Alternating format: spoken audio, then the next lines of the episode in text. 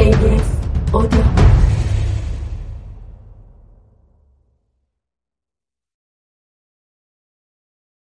꽃, 별, 그리고 나의 멜랑콜리 그늘 하나 없이 햇살 더운 바람에 너울거리는 커다란 연꽃 그림을 끝내고 여름의 끝자락이라 제목을 붙였다.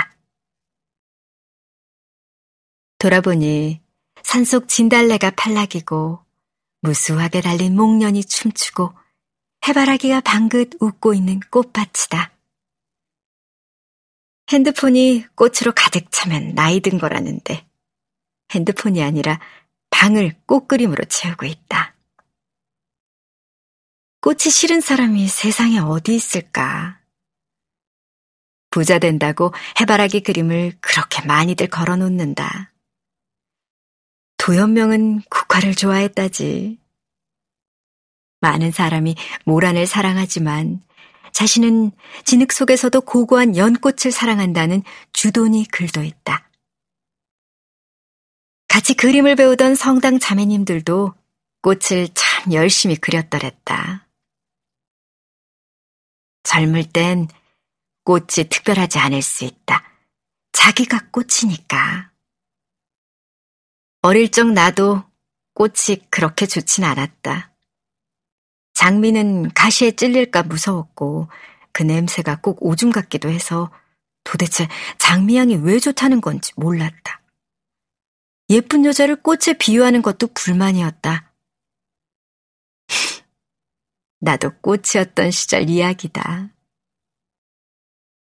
꽃을 좋아하고 잘 가꾸는 사람들 마음을 조금도 의심하지 않는 것.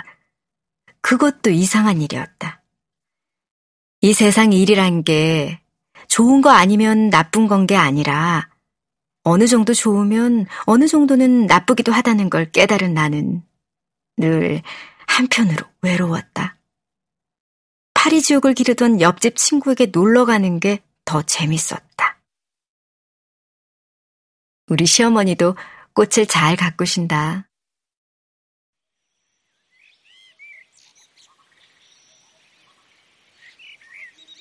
우리 동네에서 최고로 부지런하고 유쾌한 분이 아닐까? 집집 화분과 거리, 공원, 산책로의 화단을 꿰뚫고 계셨다. 어느 날 하루는 아파트 현관 옆 공터에 사람만한 철쭉나무를 열심히 옮겨 심고 계시는 거다. 분홍꽃이 조화롭게 가득한 나무였다.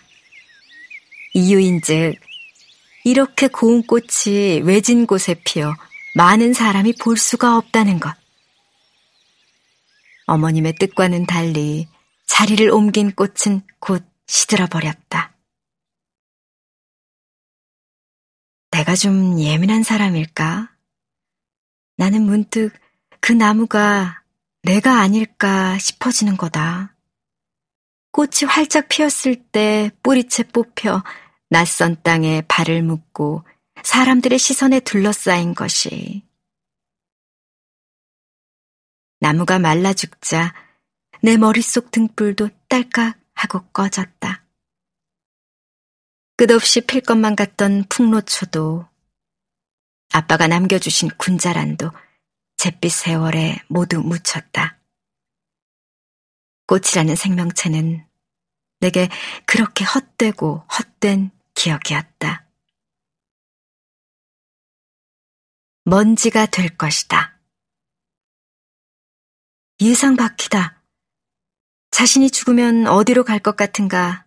아니, 어떻게 될 것 같은가를 묻는 유튜브 질문에 대한 답으로 천국에 간다, 지옥에 간다, 모두 아니고 환생도 아니고 먼지가 될 것이다를 선택한 사람이 반을 넘는다.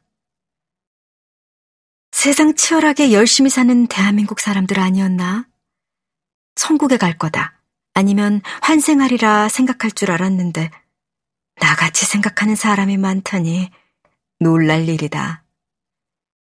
우리는 모두 우주의 먼지라고 하는 이야기를 EBS의 우주 대기획 다큐멘터리에서 들었다.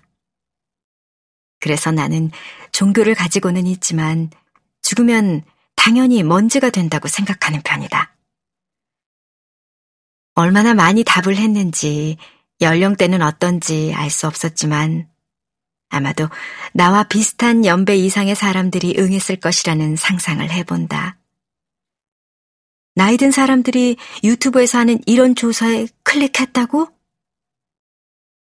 아닐지도 모르지만. 그렇다. 내게 갱년기가 왔다.